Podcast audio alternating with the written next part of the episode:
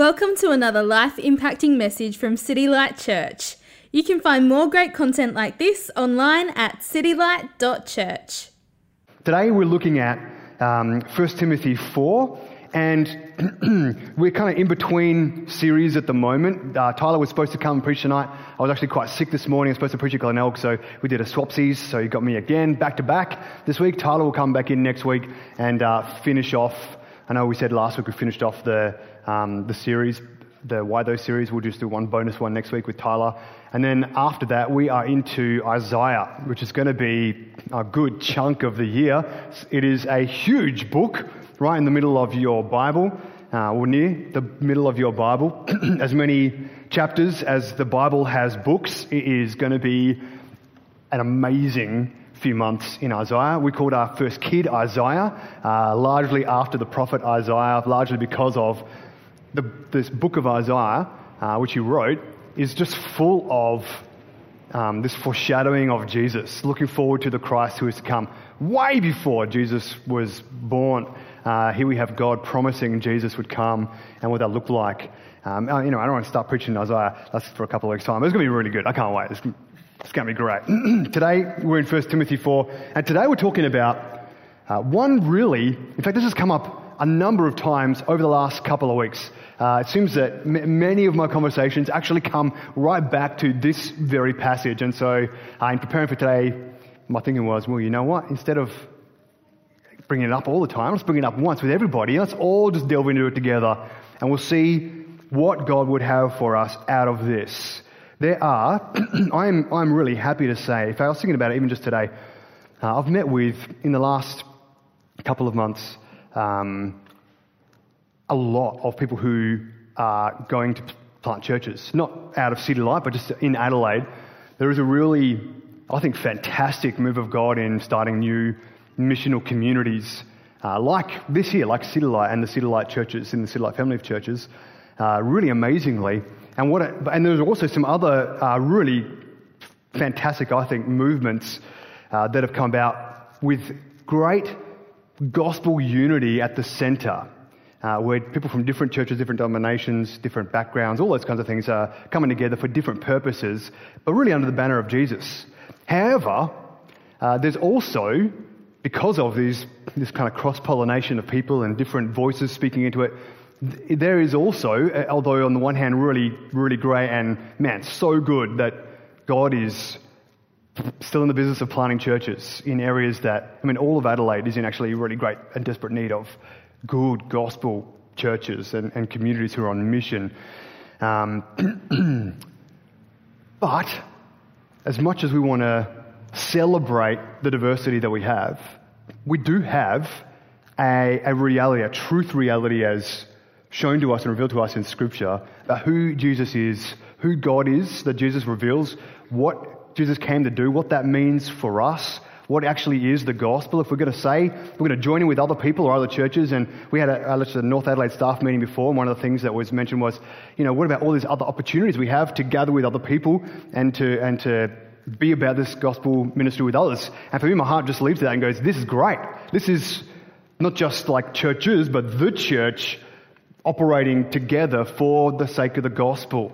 And here's the caution with this is that Paul actually cautions us, or actually cautions Timothy and, and through Timothy us. This is what he says in, uh, in 1 Timothy chapter 4. He says, Keep a close watch on yourself and on the teaching. Persist in this, for by so doing you'll save both yourself and your hearers. Other translations will say, Keep a close watch on your life and your doctrine on what does your life look like and what do you believe? What do you believe and how do you live? And how do these two things actually go together? Why is that important? Why is that important? For some, what I hear is for some, actually doesn't really matter what you believe. It just matters what you do. Just love God and love people. That's all we're about. Just love God and love people, which sounds really great until you ask them, what do you mean by love? What do you mean by God? And they're like, well, that's, that's over here in doctrine land. We want to live over here in just love and life land. But then there are other people who are, well, all that matters is what you believe and that you have your beliefs in check and that you can explain those beliefs. But if it doesn't have a any tangible impact or outworking in your life? Like, what does it actually mean for you to believe these things? And do you believe these things? If you have good doctrine, do you actually believe these things if it doesn't translate into a life of love? And I hear people, many even, even this week, uh, at one of these kind of combined events, someone said to me, You know, it was just so great. It was amazing. All these people everywhere and all worshiping Jesus. And I was like, Oh, yeah, what, what, was, what were they saying about Jesus? And one of the things that came up was uh, that we could or should, or that it's a good thing to pray that we would be confused for Jesus. And I was like, You know what? Pretty sure the Bible says the opposite of that. Had some meetings with people this week asking, So, at my old church, we would all get together on a Sunday and we have a time where, you know, we all just spoke in tongues all at the same time. How come you don't do that? And for me to be able to go to like 1 Corinthians 14 and say, because scripture explicitly says, don't do that. And just having these conversations like this over and over and over again where we, perhaps in younger generations, uh, I'll try to include myself in that, although that's becoming less and less true daily. Um, we, we focus in on the life and doing stuff and wanting to go achieve some things uh, Tom said to me before, Do you want to write up a quote, something like meaningful up on the wall back there? And so I thought, I'll quote Tolstoy because that makes you look intelligent. Uh, I, I, kind of, you know, I misquoted him in saying everybody wants to change the world, but no one wants to change. It's not exactly what he said, but that's the meaning of it. Where we have a whole generation of people who are just keen to go gun ho, except for when it actually requires us to submit our doctrine, our beliefs, and our life to something or somebody or some higher authority. So this is the background to why we're in this passage today. Uh, and he doesn't just say, this is, it's not just this one verse here, or two verses here, um, or one verse, keep a close watch on yourself and on the teaching. He doesn't, he doesn't just say, keep a watch or a close watch on your life and on your doctrine. He has a lot to say. And this is, this is how he starts this passage of Scripture. Actually, let's pray first, and then we'll do, do the deep dive. Let's pray. Father God, uh, we are so thankful for your word. We are so thankful that we can uh, gather together like this, really at any moment, but specifically at this moment, and, and learn about you, develop and grow in our knowledge of you, a knowledge of your love, knowledge of your truth, knowledge of your character, uh, knowledge of who, who we are in you, what, what it means um, for you to have your character and be a just and a merciful and a loving and a holy God. And so, would you help us to have humble hearts, spirits, uh, open minds to your scriptures today, to your Holy Spirit, uh, speaking to us, moving amongst us, conforming us to the likeness of Jesus. Uh, we don't want to conform to the pattern of the world. We want to be just like you. So help us today. In Jesus' holy name. Amen. So how, this is how starts this part. in verse 1 of chapter 4. Now, the Spirit expressly says that in later times some will depart from the faith by devoting themselves to deceitful spirits and teachings of demons, through the insincerity of liars whose consciences are seared, who forbid marriage and require abstinence from foods that God created to be received with thanksgiving by those who believe and know the truth. For everything created by God is good, and nothing is to be rejected if it is received with thanksgiving for it is made holy by the word of God and prayer. If you put these things before the brothers, you will be a good servant of Christ Jesus, being trained in the words of the faith and of the good doctrine that you have followed. Have nothing to do with relevant, silly myths. Rather, train yourself for godliness. For while bodily training is of some value, godliness is of value in every way, as it holds promise for the present life and also for the life to come. The saying is trustworthy and deserving of full acceptance. For this end we toil and strive, because we have our hope set on the living God, who is the Saviour of all people, especially those who believe. Command and teach these things. Let no one despise you for your youth, but set, a, set the believers an example in speech in conduct, in love, in faith, in purity. Until I come, devote yourself to the public reading of Scripture, to exhortation, to teaching. Do not neglect the gift you have, which was given you by prophecy when the council of elders laid their hands on you.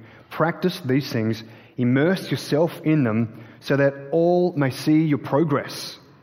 Keep a, clutch, a close watch on yourself and on the teaching. Persist in this for by so doing you will save both yourself and your hearers. so here we have Paul. He was the older guy, he was the mentor, he was the discipler, writing a letter to Timothy, who was a new church leader, young bloke, young buck. Um, his grandma was a Christian, and uh, maybe other family were Christians as well. And uh, he'd been prayed for by the Council of Elders in Jerusalem, and he was off really planting churches. That's what this young guy was doing. And this is Paul's kind of father heart towards this young guy who was in and around church ministry and around uh, what God was doing really in a time of great pioneering. And in reality, even though Adelaide is called or nicknamed the city of churches, we are way post, way post church. We're generations post church. We're not in a culture that uh, Man, I mean, revering the church or God because of the work of the church, that's a distant memory to us. Like it's, it's come, like the pendulum swung the other way towards antagonism towards the church. So in some regards, we are in a very similar situation, which is why we see so much church planting happening right now. Because the trend is not church planting, the trend is churches disbanding and their buildings becoming all kinds of different retail, office space, uh, custom homes, that kind of stuff. And so we are in a very similar kind of situation to here, a very similar kind of situation uh, where Timothy is being warned against these kind of false teachings that are coming in. Because people back in that day were not well grounded in doctrine because Jesus had only left them very recently. And they didn't, they didn't have the, the epistle of First Timothy to go to and read because it was just being written. And so we, we have a lot of uh, benefit of being like 2,000 years after the fact, where we have the whole of scriptures in 200 translations in English, different translations in English, uh, let alone different languages that we may or may not speak. Um, but here we have, again, a letter written in a somewhat similar time to us. And what does he say? Keep a close watch on yourself. Keep a close watch on what you believe. Keep a close watch on your life. Keep a close watch on your doctrine, on, on what you teach people and what you believe. It's not just about some broad understanding of let's just go love God and love people. We actually need to know what does it even mean by these things. Paul starts off uh, expressly saying, he says the, the Spirit expressly says that in later times some will depart from the faith, devoting themselves to deceitful spirits and teachings of demons. He's not pulling punches. He's not saying, well, here's, here's the truth about Jesus, and here are some things that aren't really true, but it doesn't really matter because it's all about love anyway. So what he says. He says, here, here we have the truth, and here we have demonic teaching. That's rough. That's a, like a, that's a stark line, right? He's letting us know that there are people who don't want you to know the God of the Bible, the God of history, the God of heaven. People want you to go after the things that um, maybe a fake version of Him or a fake version of the gospel, which is no good news at all. So, no, there's no power to fake gospel at all, other than to deceive people away from uh, the true gospel of Christ. He goes on to give some examples of this kind of teaching that they were having in that day. Like people coming and saying, well, yes, Jesus is very good, but you also need to abstain from these foods. Or yes, Jesus is good, but you also need to abstain from marriage. Or yes, you know, Jesus is good, but anything, basically. Add anything in here. Or yeah, this is, this is like classically what scripture is understood to have said about Jesus. But, but what I really think is this. Or, oh, do you really believe that? Like they used to believe? Hundreds and a couple of thousands of years ago. Like that's, that's so archaic. It's 2018. This, this is how we actually read Scripture now. Scripture is not the Word of God. Scripture is an ancient text. We have the real truth. This is what he's saying. He's concerned that Timothy isn't running after every fad, every novel teaching uh, coming out from any good sounding preacher. And there are a lot of really good sounding preachers.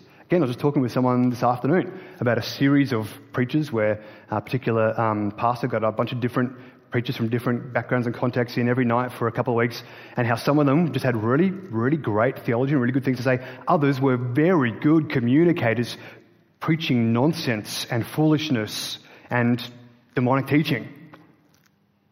But because of their charisma and because of their um, you know, good way with words and because they were put on a platform by somebody who had a reputation, uh, people were listening and devouring this garbage. And we can do it too. This is why Timothy, who has been sent to go and plant churches, he has to be reminded of these things. We certainly need to be reminded of these things. We need to keep a watch of your life and doctrine. Uh, what does he say about this? he says, When you do this, verse 6, you will be a good servant of Jesus Christ, being trained in the words of the faith and of the good doctrine that you have followed. Have nothing to do with these irrelevant, silly myths. Rather, train yourself for godliness. He's saying what you believe matters. What you believe about God matters. What you believe about yourself matters.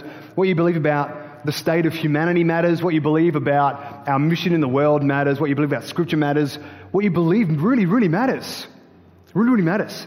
Again, you might, you might think, and this is the pushback that I get uh, when I say things like this in any kind of forum, uh, but that sounds super legalistic. That sounds super fundamental. I'm like, we've got to put the fun back into fundamental. Uh, that sounds really like old school and etc. Like adjective in there.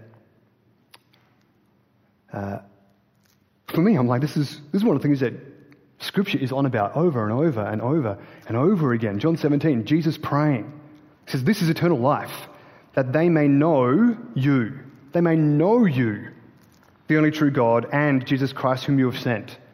This is what Jesus is saying. This is eternal life. You want to know what eternal life is? It's knowing God. Not some bizarrely, uh, I don't know, ethereal kind of vague notion of, of what love is. It's knowing God. And when we know God, we do know love. Galatians 4 However, at that time, when you did not know God, you were slaves to those which by nature are no gods. Ephesians 1 17 uh, that, the Lord, that the God of our Lord Jesus Christ, the Father of glory, may give to you a spirit of wisdom and of revelation in the knowledge of Him. About knowing God, about this truth, about it being important, what we believe about God. 2 Corinthians, we are destroying speculations and every lofty thing raised up against the knowledge of God. And we are taking every thought captive to the obedience of Christ. This could have been the verse for tonight as well. Fantastic verse. That everything you hear, every, everything that comes at you, everything I say to you, you, you must not take it for granted that that is the truth unless you're reading it in Scripture.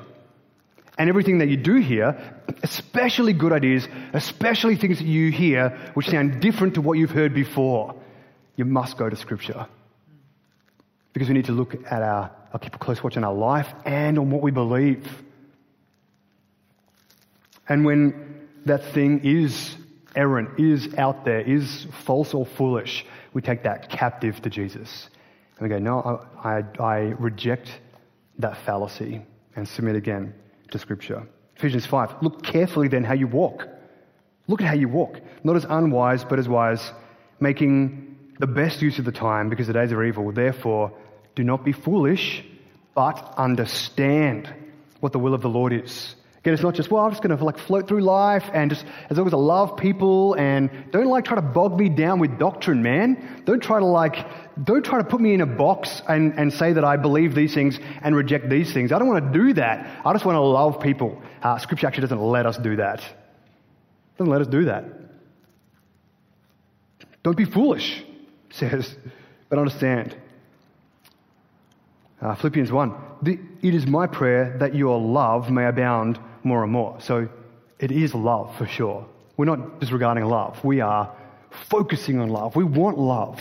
We want love to be at the center. We want love to be like permeating and, and we want to be immersed in love in our community. And as we go, it's my prayer that your love may abound more and more with knowledge and all discernment. Not a vague, worldly understanding of love, but a love that is actually love how we know it's love? Because it comes from God and the knowledge of God. Not just what makes us feel good, not just what is the spirit of the age, um, not just what is the most easy thing at that time, not just adopting everything that people uh, say is right so that we fit in. It's not about part, the path of least resistance, it's about the path of God.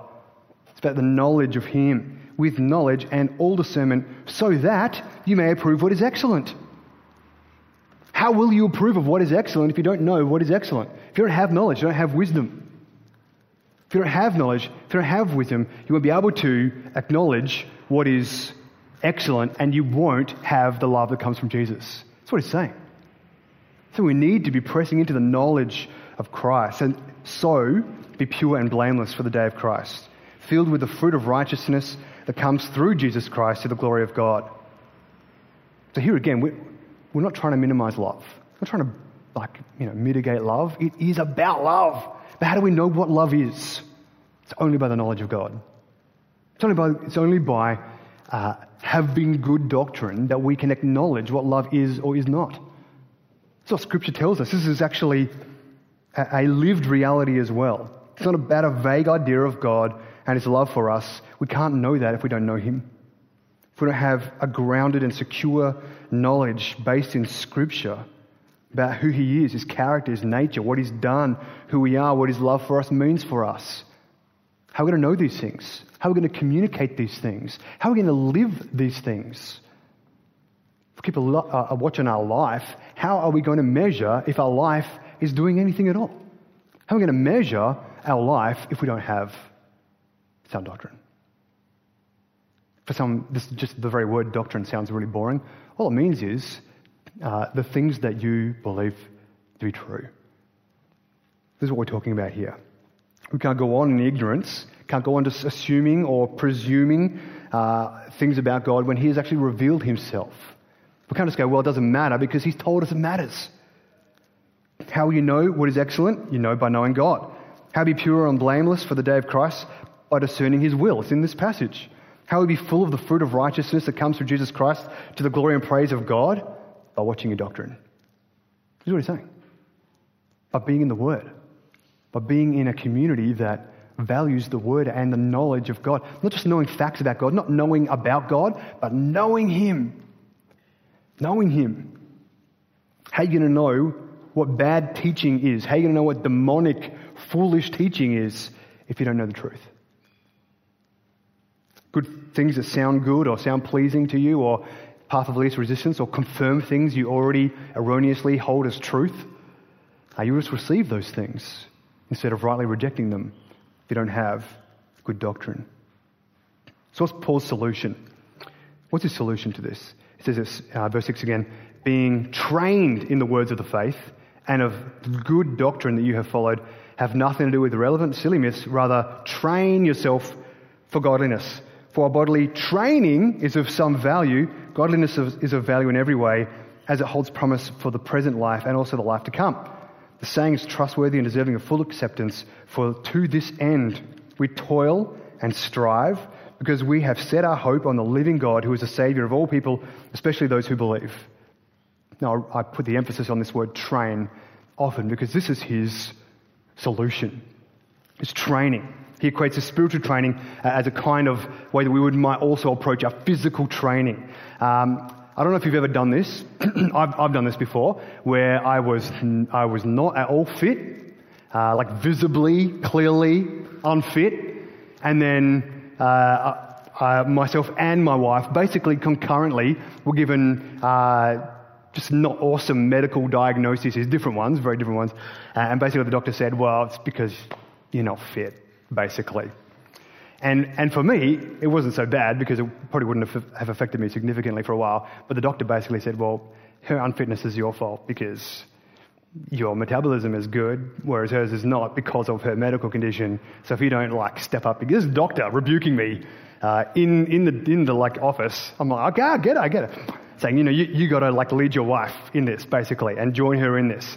And so, um, yeah, went from not, no training to like working out, I would say, uh, you know, exercising, working out to then actually like full on training. And I'll tell you, there is a great difference between those two things or three things. Exercising can be anything. Exercising is like walking your dog. Exercising is uh, having a hit of squash or tennis or um, playing some just basketball uh, at a ring at a park or something like that. Um, that's, that's exercise. Working out, Working out is maybe a little bit more deliberate, like you, you're doing a five kilometer run, or uh, you are working towards something, or um, you have, you've set aside a particular um, you know, portion of time and energy for the express purpose of getting fitter or achieving some sort of goal. But then there's training, which is different. So I've done all, all three of these things. Uh, less so recently, I will admit, uh, last couple of years. I won't blame the third kid, but it was around the same time uh, that that happened, that the discipline kind of just waned. Um, I did go to the gym once this year already, so got really sick afterwards. Just getting over that now. So here we are. Uh, but, but training is different. So uh, when I, I received this diagnosis, basically I had sleep apnea, obstructive sleep apnea, where I just wake up in the middle of the night. Uh, not not um, consciously, just my, my brain, my mind will wake up uh, to prevent myself from suffocating in my sleep. And so basically, uh, the, the less fit and certainly the more like body weight that I would have, the more chance I'd have of like having a stroke or just dying. Uh, was basically the kind of trajectory. And so uh, the doctor said, just don't do that. Do the opposite of that. And so I went to a gym, had some friends who were training, uh, some professional bodybuilders. So, you know, the guys that get up in spandex and pose and that kind of stuff. Uh, others who were fairly elite athletes. And so started training with these guys. And when they say training, they actually, they are dedicated. Uh, one of my, one of my mates, one of my training partners, uh, would map out his meals so that in the whole week he could tell you exactly what time on Thursday he's going to eat his third meal of the day and exactly what it was going to be and exactly how many you know, carbohydrates, like the macro makeup, the carbohydrates, the protein, and the fat was going to be. And so because I was training with these guys, that is like to the level of training that I was getting at, which is very vastly different from, hey, let's go have a hit of tennis this afternoon because we've got nothing to do, which still might be exercise, but it's not training. Training requires having a goal, like something that you're working towards. So those dudes wanted to like look buff in spandex. I, that, no judgment from me. Um, other people have worthwhile goals. That's, that's great as well. Um, but uh, no offense if that is you. Uh, but you know, it is what it is. And, uh, but nevertheless, that is the thing that they're working towards, making sacrifices for, dedicating their lives to, to train for a particular purpose or goal. This is what Paul's equating this, this spiritual exercise to. He says, man, being fit it does have, like physical training does have some good advantages, but man, how much more so this training in, in righteousness, in doctrine, in, uh, know, in the knowledge and growing in the knowledge and the love of God. But I put it to you, we don't approach it like that. We, we are, as people who do know God, I put it to you, we are put to shame in our training by people chasing worthless goals like that. Put to shame. We don't train. We're lucky if we work out. Well, oh man, I think we're lucky if we exercise, really, like spiritual exercise. Unless it's just coming together like this, uh, or maybe, you know, DG if you make it that week, that kind of stuff. And there's others who, again, are pursuing, they're not pursuing knowledge of the creator of the universe. They're pursuing uh, the, the, love of a father who sent his son to uh, die on our behalf, absorb his holy and just wrath, uh, impute to us his righteousness, uh, so that we would have eternity, uh, an eternal reward as if we'd done everything right. Um, it's just a different like playing field, a different, different, not even a game, it's just a different everything. And yet, uh, people pursuing worthless things that will fade, memories will fade, or trophies will rust, or um, prize money will be spent. Where, where is our training? This is what Paul tells Timothy. This is the way we're going to know how to judge our lives, how to, how to critique our lives. This is how we're going to know how to reject false understandings of who God is. This is how we're going to be able to teach people right understandings and disciple people in the knowledge and the love of God, like the actual God, not a God that we just like and make up.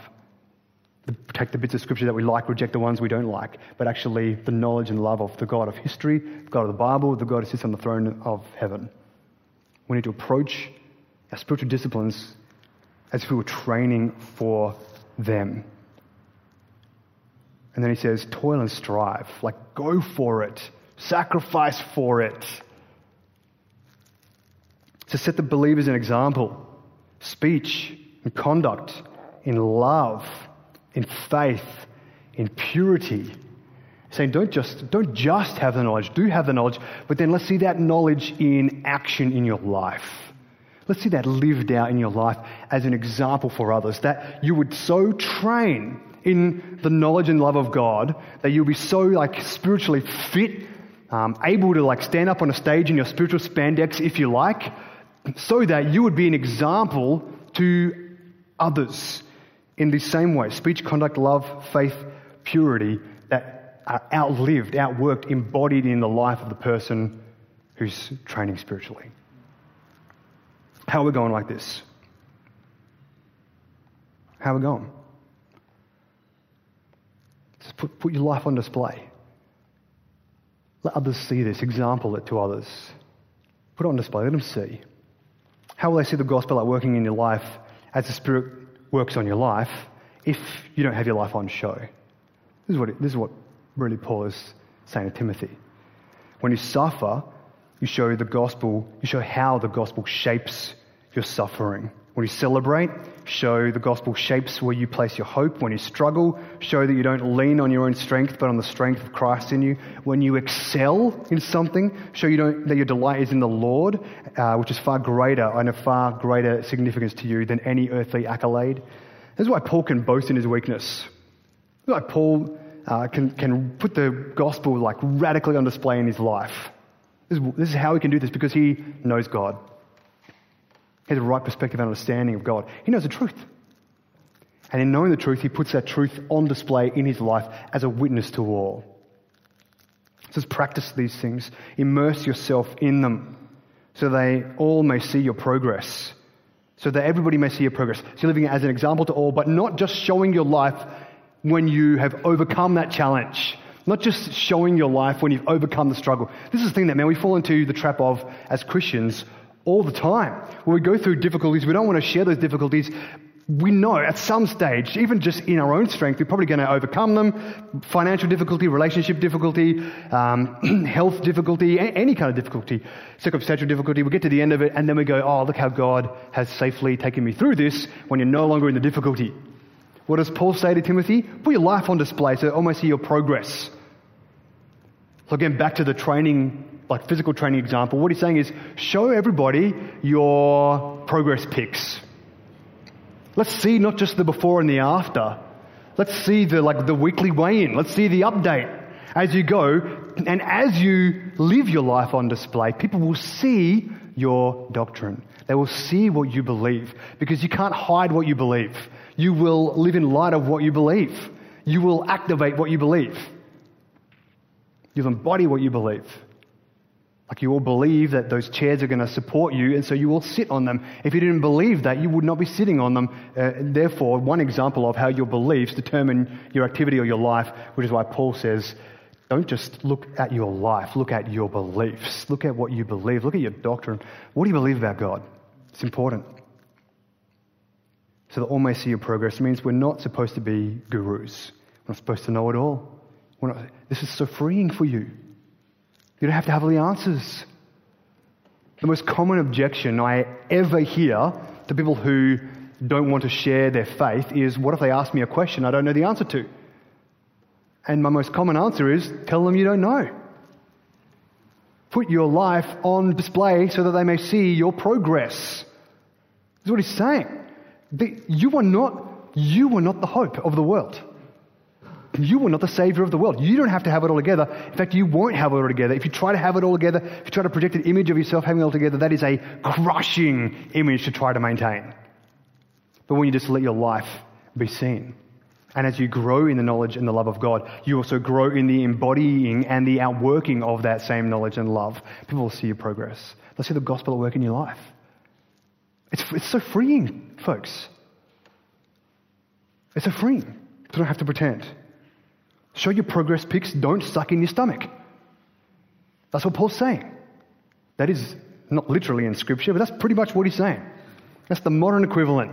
It's the snap, no, it's the Instagram story that I just learnt about tonight. How you show your progress. Uh, anyway, here we are. Keep a close watch on your life and doctrine. Keep a close watch on your life. He says, persist in this. Keep going. Keep going. It's tough. Same as physical training, it's tough. Like actual training. Exercise, exercise you just you finish when you're done, right? Exercise, okay, I'm done, I'll walk back. Training, that's not how it works.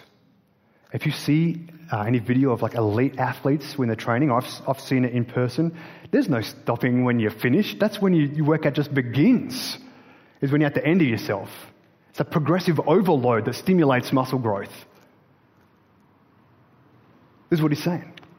And then put that on display. Put that on display. We need to adopt the mindset of trainers or trainees? Trainees. People in training. Physical training, that's good, he says. Spiritual training is great because it's for now, for your life, and it's for the life to come.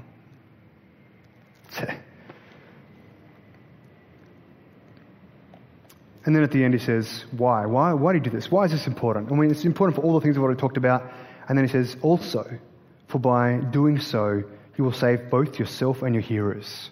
He's saying, you, you will know that you have the truth when that truth has been tested. You know, the thing that I find uh, so foolish about some of the novel teaching I hear about Jesus, some of the name it and claim it, or you, we're just, we're, we're overcomers, or people who, the one that I've been hearing more and more of recently is about, you know, you are, we're all sinless now. Like not just, you know, Jesus' sinlessness imputed to us, but now you can be completely free from sin. It's foolishness because when you do inevitably sin, because we are still sinners, uh, you're crushed. Because you have no hope for your salvation, no security in Jesus, because your identity is in a sinlessness, it is in sinlessness, but yet you still sin. If you're in the name and claim it, or uh, healing is always available to every Christian every single time, then when you do get sick or your family member dies, you're forced to either say that they weren't truly a Christian or they didn't have enough faith. What, a, what ridiculous tripe that is. It's not in Scripture. We should pray for healing. Uh, and we should expect that God will do that. We don't wrap up our identity in that because it doesn't promise us perfect healing until we go to be with Him.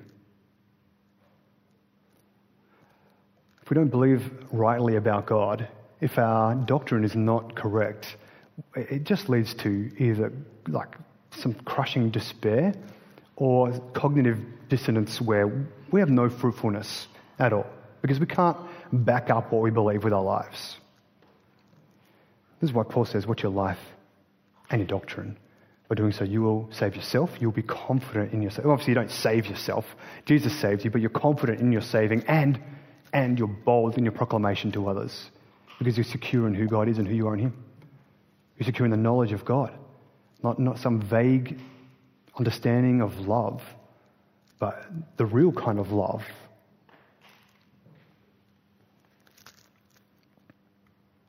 And so, how, how do you how do you go when you consider your own life and doctrine? Are you a spiritual trainer? Like, do, are, are you in that mode? Are you intentionally like that dude mapping out his meals and you know, making sure he gets enough rest and making sure he doesn't uh, like party uh, too late into the evenings and uh, making sure he's eating the right things and drinking the right things and having enough water and having the right supplements and uh, like training at the appropriate amount of time, but not too much training and not too little training, all those kinds of things.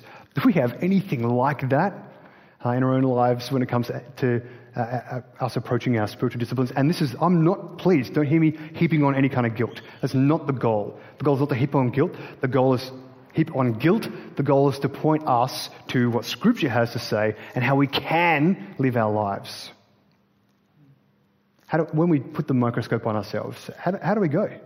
What changes do we need to make in our lives? Do we feel this kind of insecurity when we're sharing our faith or just living our lives? Do we have this uh, somewhat like shaky confidence that we are saved, but that God still really maybe doesn't like us so much? He has to love us because of Jesus, but doesn't really love, love, love us or like us?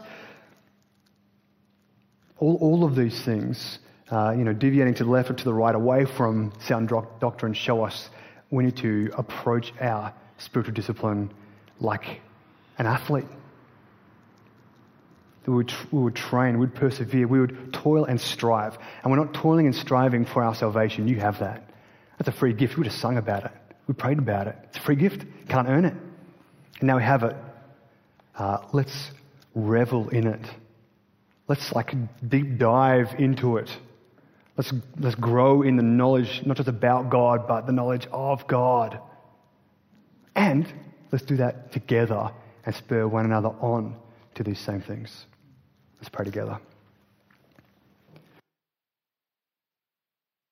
Father, we thank you again for your word and that you've, oh man, you are continually acting towards us in love, continually acting towards us in, in grace, showing us your kindness, showing us your goodness, showing us your love. We're so thankful for you. Uh, we, we love you. We really love you. And we're so thankful, again, that you have shown us yourself. You've made yourself known to us in your scriptures. You've made yourself known to us in your Son Jesus. You have made yourself known to us by your Holy Spirit that is indwelling us now.